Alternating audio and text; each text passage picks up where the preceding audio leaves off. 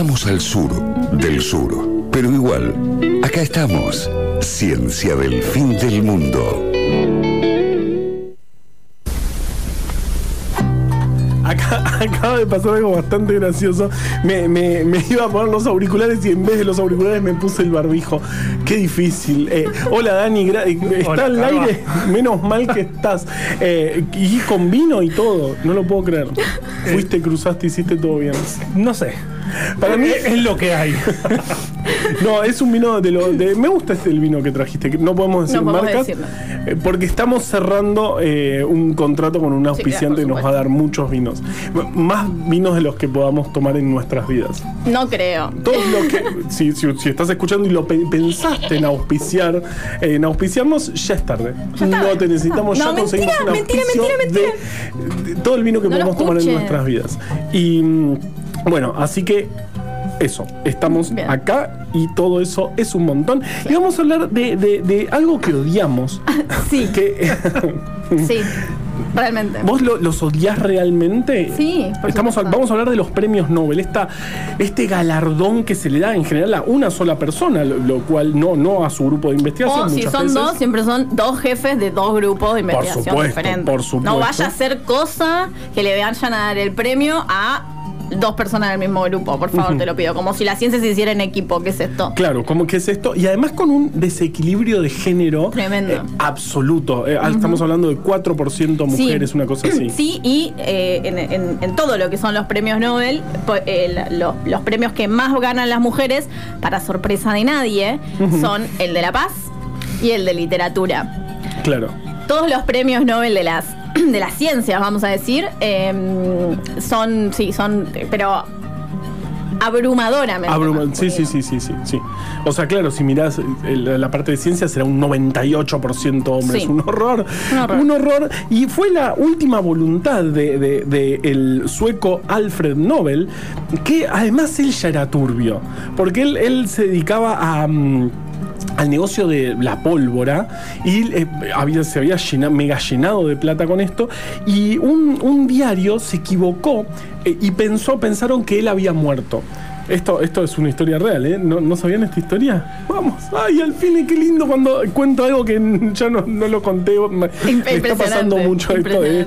Ya lo Y si estás todo el día en la tele, boludo. Todo el tiempo estoy contando cosas. Bueno, contando eh, se- la prensa se equivocó, pensaron que él se había muerto y titularon El mercader de la muerte ha muerto. Claro, porque él está en toda la cuestión de la pólvora y. Totalmente. Entonces dijo, no quiero que me. O sea, y es como así me van a recordar cuando me muera de verdad. Porque al final él Claro, obviamente final no se había muerto. se había muerto una persona con apellido parecido. Nunca pasó en, en- en la historia de- del periodismo. Esto, No. esto de anunciar muertes No, falsas. no, eh, eso fue la única vez que pasó, 1854 creo, y fue la última vez que la prensa se equivocó al anunciar una muerte en, en toda la historia de la prensa, salvo la semana con Cacho, con- qué terrible. Cacho Bueno, Fontana. Cacho Fontana. Eh, entonces él ahí dijo, no, voy a limpiar mi nombre porque no quiero que me recuerden así. Igual no sé, que, que ya está, bueno, y ya te van a reconocer así, ya está, relájate. Eh, entonces, Bueno, no, le, salió bien claro, igual. Le salió bastante Le salió bien. le salió bastante bien. Hoy no lo recordamos como el mercader de la muerte y sí lo recordamos por los premios que se dan todos los años a distintas disciplinas. Eh, es un premio que consiste en 8 millones de coronas suecas, es algo como un, un millón de euros, una, un por ahí, un montón de plata. Un montón de plata. Lo- Yo lo agarro. ¿Pero qué haces? Lo, lo repartimos, obviamente. Por supuesto. Ese, Ah, a, a- ese es el punto. Es Yo- el igual punto. yo lo dije porque estoy de frente a Juli y si no llegaba a saltar así, me, me- me tiraba dardos con los ojos, rayos láser, no sé. Pasa mucho, eh, de, de- de hecho eh, lo, lo he vivido de cerca en algún momento, con estos premios que muchas veces se dan y tienen, eh, muchas veces son en, en dinero en efectivo Claro. y muchas veces mucha plata, y se le suelen dar a jefes de laboratorios, directores y...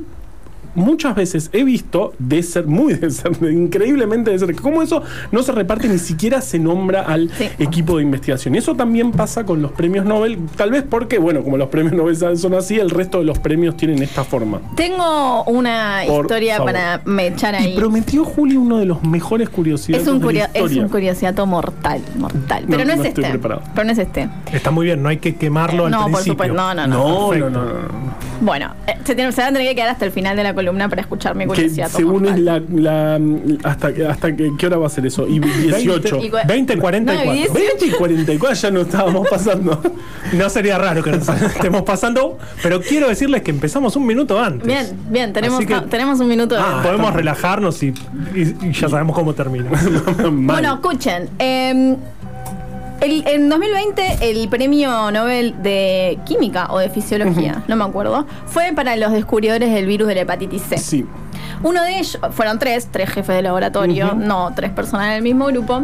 Uno de ellos fue Michael Houghton, eh, que en 2013 había ganado un premio bastante importante, el premio más importante de, mm, de Australia, el premio Gairdner, que es como 100 mil dólares australianos, o sea, es un montón de es plata. más que los dólares. No, Me parece que son más. Ajá. Sí. Bueno, eh, este tipo decidió eh, no aceptarlo, justamente porque dijo, miren, eh, yo esto no lo podría haber hecho sin mi becario, o sea, sin el, el- el grupo con el cual yo trabajo, con lo cual no me parece apropiado que me nombren solamente a mí y no nombren también a mi equipo de trabajo. Estaba Vamos. hablando de su, su becario, que recordemos, alguna, alguna vez lo hemos charlado, pero recordemos que las personas que hacen los experimentos, que, que se ven en la tele, que están ahí mezclando cositas y analizando y qué sé yo, no suelen ser los jefes de los laboratorios, suelen ser los becarios, excepto Dani. Que que este es lo más grande que hay. Que es lo más grande que hay, por supuesto, y que en este momento está justo en una situación de jefe y becario a la vez. Eh, si alguien quiere trabajar, Lo recomendamos en serio. Lo si están buscando, realmente un si están montón. buscando para hacer doctorado, eh, no sé si hay la Sí, sí, sí, se, se aceptan postulaciones. Ya, ya vamos a salir a, a convocar. pegamos stickers. Totalmente. En los En, colectivos. los cole- en el 152, ¿querés hacer el doctorado con Dani? Ojo, eh. Ojo. Ojo, eh. Sí, claro. Pero en serio, lo, lo- ya hagamos, ha- eh, hablemoslo en su momento, pero es recomendable. Total- Absolutamente. absolutamente recomendable. Bueno, la cuestión es que este tipo, Houghton, dijo, a mí me, me pone muy incómodo que me den 100 mil dólares y que ni siquiera mencionen al becario que en realidad hizo todo el trabajo y que si yo soy famoso es gracias a él. Claro. Entonces decidió no aceptar el premio, o sea, no lo aceptó, ni fue. Está bien, siete años después ganó el Nobel y no dijo ¿Qué que no. hizo? La Digamos. verdad, porque ese ya, ya un poquito Pero más. era un poco más de plata. Pero hay, hay un, un antecedente de, de algo que, que- que me copa, digamos. Sí, sí, sí, sí, sí, sí, obviamente. Hay- digo, hay que rechazar 100 mil dólares. sí, y, y, está, y después ya no rechazás un millón. Bueno, ya ya, está. ya hice Ya- mi acción, mi buena acción. Y capaz sí lo podés, re- lo podés repartir con tu equipo de trabajo, eso, eso eh, sería justo Sí, incluso. sí, pero igual también me parece que no hubiese, no hubiese tenido como el impacto que tuvo al La rechazar renuncia, el premio, claro. Claro, claro, claro, totalmente, totalmente. Bueno, todos los años alrededor de octubre se dan eh, estos premios. Eh, este año no sé, ya se, em- se empieza a hablar de quiénes son los, los probables premios Nobel. Eh, sí, me acuerdo de los del año pasado, fueron los de la, la hepatitis C. Siempre está muy cerca de ganarlo eh, Jennifer. Ah, no, que lo ganó el año pasado. Eh, Donda. Claro, la, que, la, bueno, Donna y Charpentier, las que hicieron CRISPR, la herramienta de edición una, genética. claro, una herramienta que está revolucionando la biología eh, molecular. y que Eh, tiene también unas cuestiones de bioética completamente atendibles. completamente atendibles y además ellas en realidad no es que descubrieron tanto este mecanismo, sino que lo había descubierto otro español. Un español. eh, eh, Moncada, un, un- muy Un loquito. un loquito Sí. que él cuenta que no, tenía, no tenían plata en el laboratorio y tenían cerca una laguna muy salada. Y dijeron, bueno, vamos a ver qué vive en la laguna esa muy salada, porque está cerca y, y podemos este, fácilmente obtener muestras de ahí. Y ahí descubrieron este mecanismo que hoy en día, eh, después del trabajo de Donda y Charpentier, ahí sí se hizo grande y es la herramienta que se está usando y que está rompiendo todo con un montón. Un día podemos hablar de eso. Podemos. Con un montón de cuestiones éticas fueron las otras ganadoras de, creo que fue el premio de Nobel de Química. Entonces el de la hepatitis C fue el de fisiología medicina. O fue- sí. O sea, Eh, tiene lógica, Claro. tiene lógica. Eh, y también eh, unos premios que a mí me parecen un poco más interesantes son los premios Ig Nobel, Que son como riámonos de nosotros, es la Son ciencia como medio premios en joda. Son premios en joda, incluso eh, eh, no me acuerdo el, el premio en efectivo, pero es de una moneda de un país africano muy, muy devaluada, la moneda más devaluada del mundo, y creo que son 12 millones, eh, 12 trillones de... Claro, de cinco es- eh, pesos. De ese que claro, no, son menos de po- muy pocos centavos, es una moneda que se devalúa en algo de 40 ceros. Mira. Y mm, son y, de- y nada, es, eh, es es gracioso prestigiosos. Se han, se han dado premios a, por ejemplo, un investigador argentino, eh, Diego Golombek, cuyo trabajo demostraba que el Viagra reducía los efectos Ajá. del jet lag en ratones, cosa que igual estaba, eh, era, era muy interesante porque Muy además interesante. se, se estaban estudiando eh, la cronobiología de... de, mm, de estos animales y vieron el efecto del Viagra que también este, se, se está, se, se piensa para eh, temas como ir a la altura y todo eso. Pero bueno, tenemos un Ig Nobel argentino tal cual. y, y Yo se me, tra- me- me anoté otro, otro premio Ig Nobel que Sí, me por gusta favor. mucho, que es el premio a perdón, eh, Social Text, que es la revista que publicó el, el artículo de Socal. No sé si saben lo, de- lo que es lo que fue el escándalo Socal. No. No, no Fue una tengo idea. persona, un físico, que quería probar su hipótesis de que una revista iba a publicar cualquier cosa, aunque no tuviese ningún sentido, mientras que eh, fuese más o menos a, a favor de el, el prejuicio del editor de la revista. Entonces publicó algo sobre cómo la gravedad, eh, la gravedad cuántica afecta al origen de los discursos, no sé, una cosa que no tenía ningún sentido, lo publicó, se lo aceptaron y, y después él como que dijo, bueno, alguien me puede explicar lo que escribí porque ni yo lo sé, o sea, es una cadena de sinsentidos que no para y a la revista que lo publicó le dieron el Ig Nobel por publicar un artículo que ni ellos entendieron. Hermoso. Hermoso. Hermoso. Sí, eh, el año pasado también ganaron un premio, eh, un, un grupo de, un Ig Nobel, un grupo de asesinos a sueldo Ajá. que eh, eh, se fueron subcontratando unos a otros y nadie, porque, porque nadie, nadie quería, quería hacer. hacer- eh, hacerlo y terminaron, eh, creo que fueron cinco y nunca o- o- tuvieron Mm. su cometido eh, y ganaron un premio Nobel. No se presentaron a- al premio, eh, fue una ceremonia virtual bastante,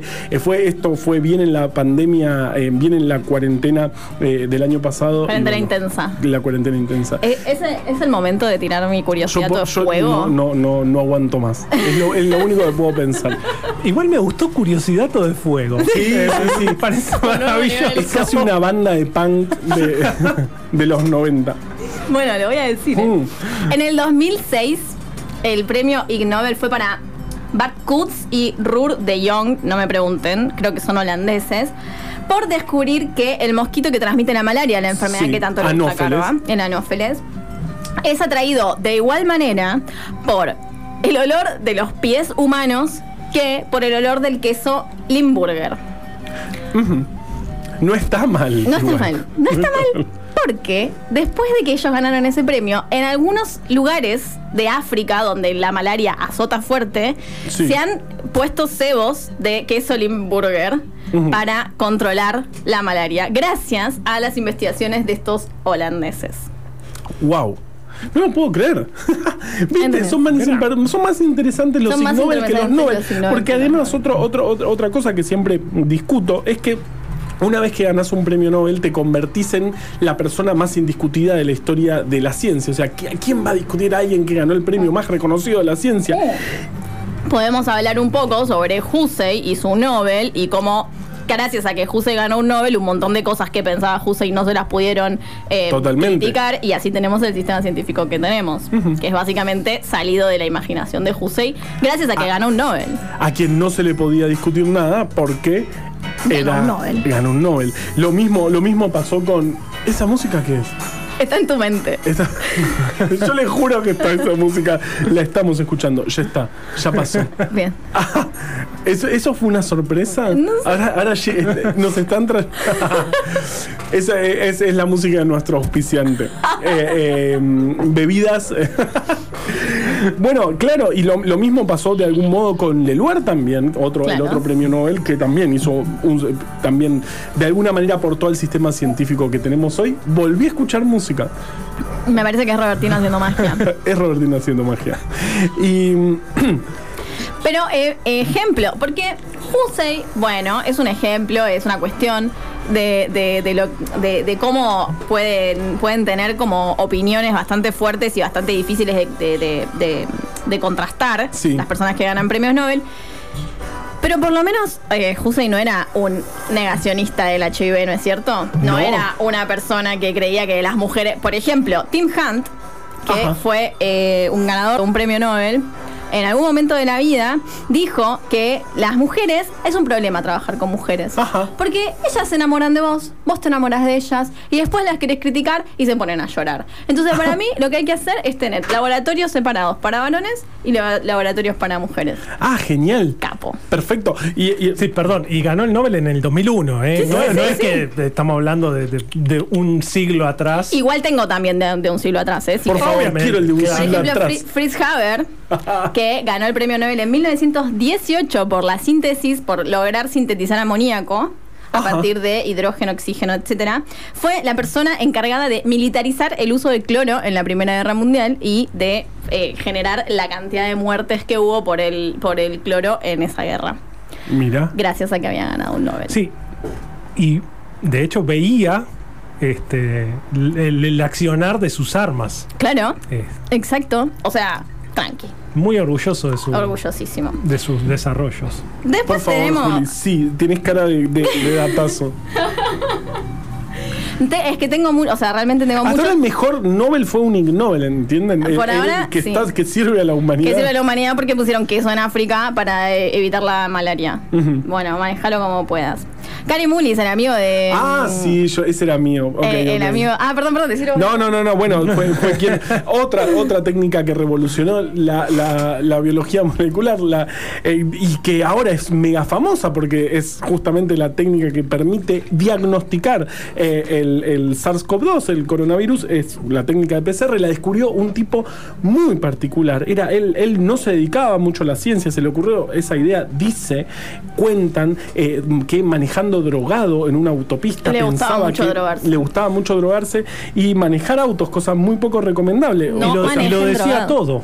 Sí, además. Sí, sí. No le importaba nada. Ve, Había ganado un premio Nobel, podés decir cualquier Claro, cosa. Justamente en, la- en esta autopista sintió que su auto era la eh, enzima que eh, sintetiza la, la- la hebra, la nueva hebra de ADN, y así se replica el ADN y dijo. "Ah, Tengo una idea. Y así hizo esta técnica maravillosa. Por eso ganó Gracias a que no Nobel. se murió Sí. por manejar drogado, nadie sabe cómo. Igual, porque no se maneja drogado. No se maneja drogado, claro que no. Eh, él lo hizo y después, bueno, fue muy interesante la historia porque eh, em, rápidamente compraron la, la patente de ese invento, a él lo despidieron y se pasó la vida, después ganó el premio Nobel y se pasó recorriendo, eh, em, surfeando olas y diciendo barbaridades, Sí. como que el HIV no existe, otro negacionista del HIV. Capo. Y de, Creía en los alienígenas. creía en los Que alienígenas. se le habían aparecido. Obviamente estaba drogado cuando se le apareció. Obvio. No tengo ninguna duda. Pero bueno, sí. Y en la astrología también. Claro, creía en la Defensor de la astrología, astrología claro que también. sí. Sí, sí. Sí, sí, sí. Después tenemos, ya hablamos de Luc Montagnier en esta, Sí.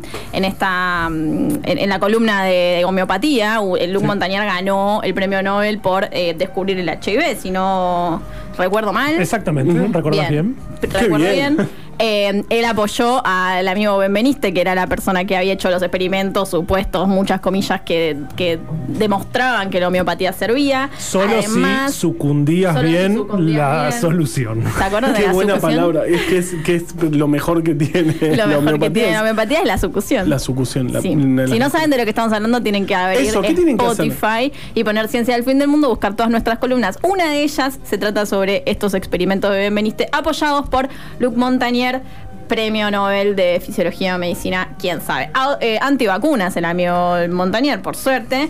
Y también creía que las diluciones de ADN eh, viral y bacteriano tenían ondas electromagnéticas que Ah, tra- trasladaban propiedades al agua eh, diluida de, del ADN. ¿No, ¿No fue negador del SARS-CoV-2 también? También, Montañer? es verdad, también Es fue verdad. negacionista. Claro, del y es un SARS-CoV-2. premio Nobel, o sea, no le van a dar cámara. Di- Dice, yo soy, hola, ¿qué tal? Soy un premio Nobel que viene a hablar del coronavirus en la tele. Mm. ¿A qué te dedicaste? Cualquier otra cosa, y aparece abajo.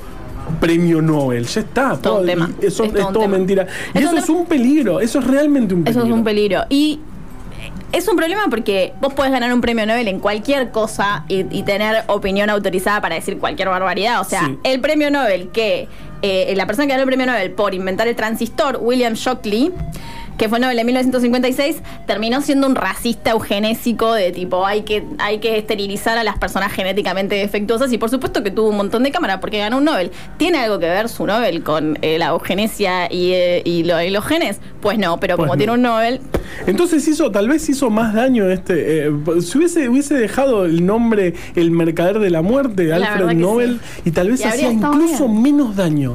Sí, porque el problema Sí. es cuando estas cosas, porque yo les acabo de contar esto del transistor y de la, y la eugenesia, bueno, uno puede decir, bueno, fue premio Nobel, pero por hacer un transistor, o sea, Igual no aparece en la tele Premio Nobel por el transistor, No, no, claro aparece no. Premio Nobel. Exactamente. Pero, Nobel entre paréntesis transistor. pero es mucho más peligroso lo que pasó con James Watson, sí. porque Watson fue una de las personas que ganó el premio Nobel por descubrir la estructura del ADN, sí, la doble, la famosa doble hélice con las, las bases nitrogenadas. y Después de haber imaginado una imagen Sí, en sí, su se le cabeza. apareció Se una la- imagen así que no se la robó nunca nadie. No, no, no, Y por supuesto que no era una mujer la persona No, a la que le robó la imagen.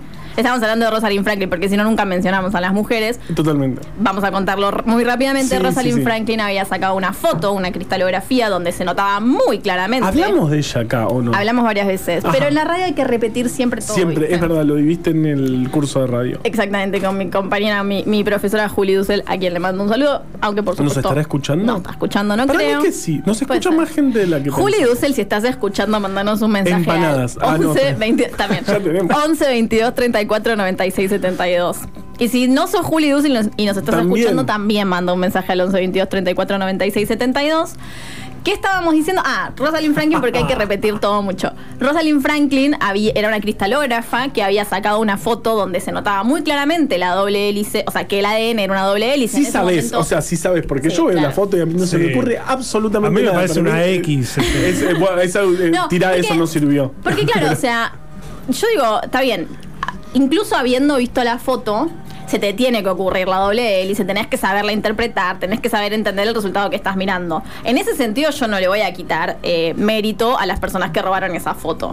Pero, ¿no es cierto? No haber nombrado. No haber siquiera. nombrado, o sea, no la nombraste. Bueno, em, eh, Watson y Crick, las personas que finalmente ganaron el premio Nobel junto con Wilkins, la- es- habían, habían visto esa foto sin que Rosalind se enterara. Wilkins se la había mostrado y de ahí les vino la Que inspiración. incluso y- la había llevado a otro lado porque fue en otra universidad. Es- Sí, sí, sí. eh, eso fue terrible. Todo muy le abrió turbio. el cajón, le agarró Le- la foto le robó la foto y se fue. a otro lado. Tremendo. Y después ellos te- entraron a un bar y dijeron, sí, ya lo descubrimos, es una doble hélice. Y en ese bla". bar hoy di- Un premio hay un cartelito. Sí, hay cartelito, Sí. tal cual. Bueno, premio Nobel, qué sé yo, merecido, ponele, bueno, con sus eh, verdades y, y- y cosas ocultas, pero ponele, te merecías el premio Nobel porque hiciste un gran avance a lo que es la genética. no hay dudas que fue un gran avance. Ninguna claro. duda. El problema es que Watson después empezó a decir que, miren, la ciencia dice esto. La ciencia dice que los negros son menos inteligentes que Claro, los lo blancos. dice el, el- quien descubrió. eh, Quien la- descubrió el ADN, el o sea, eh, son genéticos, los negros son genéticamente menos inteligentes que los blancos.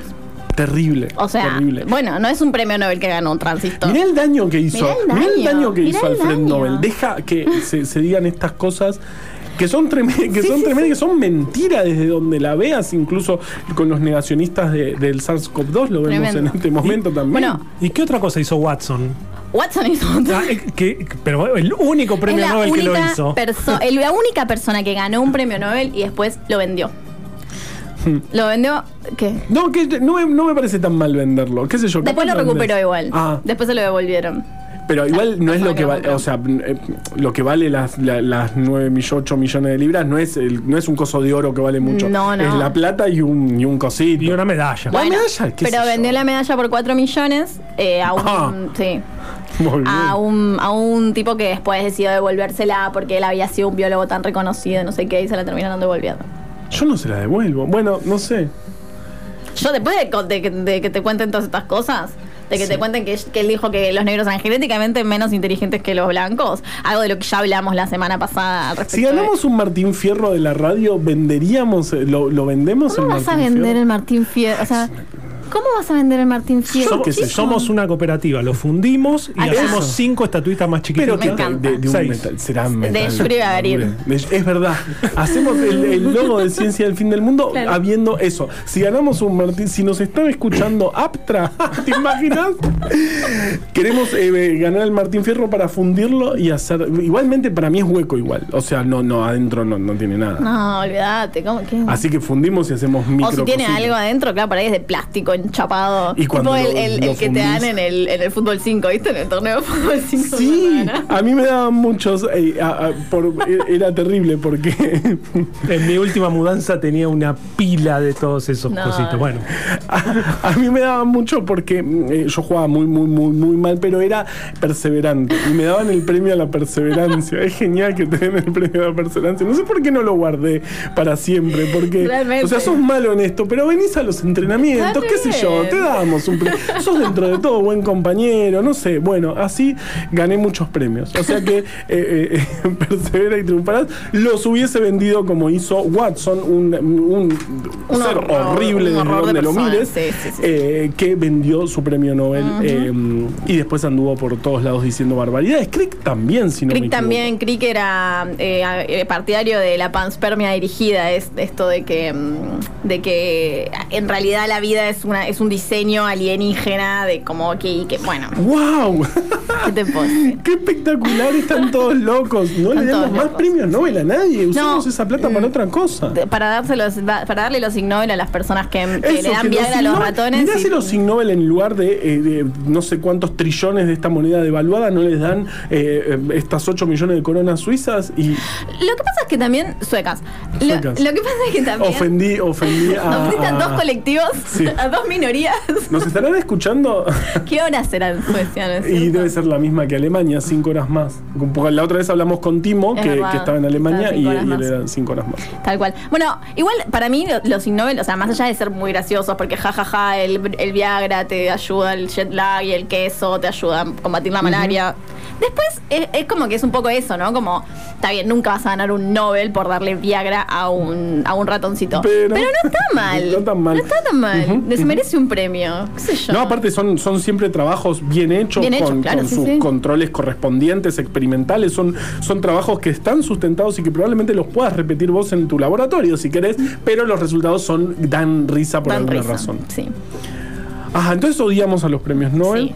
Eh, Empezamos la campaña porque los, los Ig Nobel son los verdaderos premios. Eso, eso es la campaña que empieza para acá eh, y además repartilo con tu grupo de investigación. dale. Ape- Es obligatorio. Obligatorio. ¿Ha- ha- ¿habrá alguno bueno? ¿Alguno que zafe? ¿Algún Nobel- premio Nobel que zafe? Sí.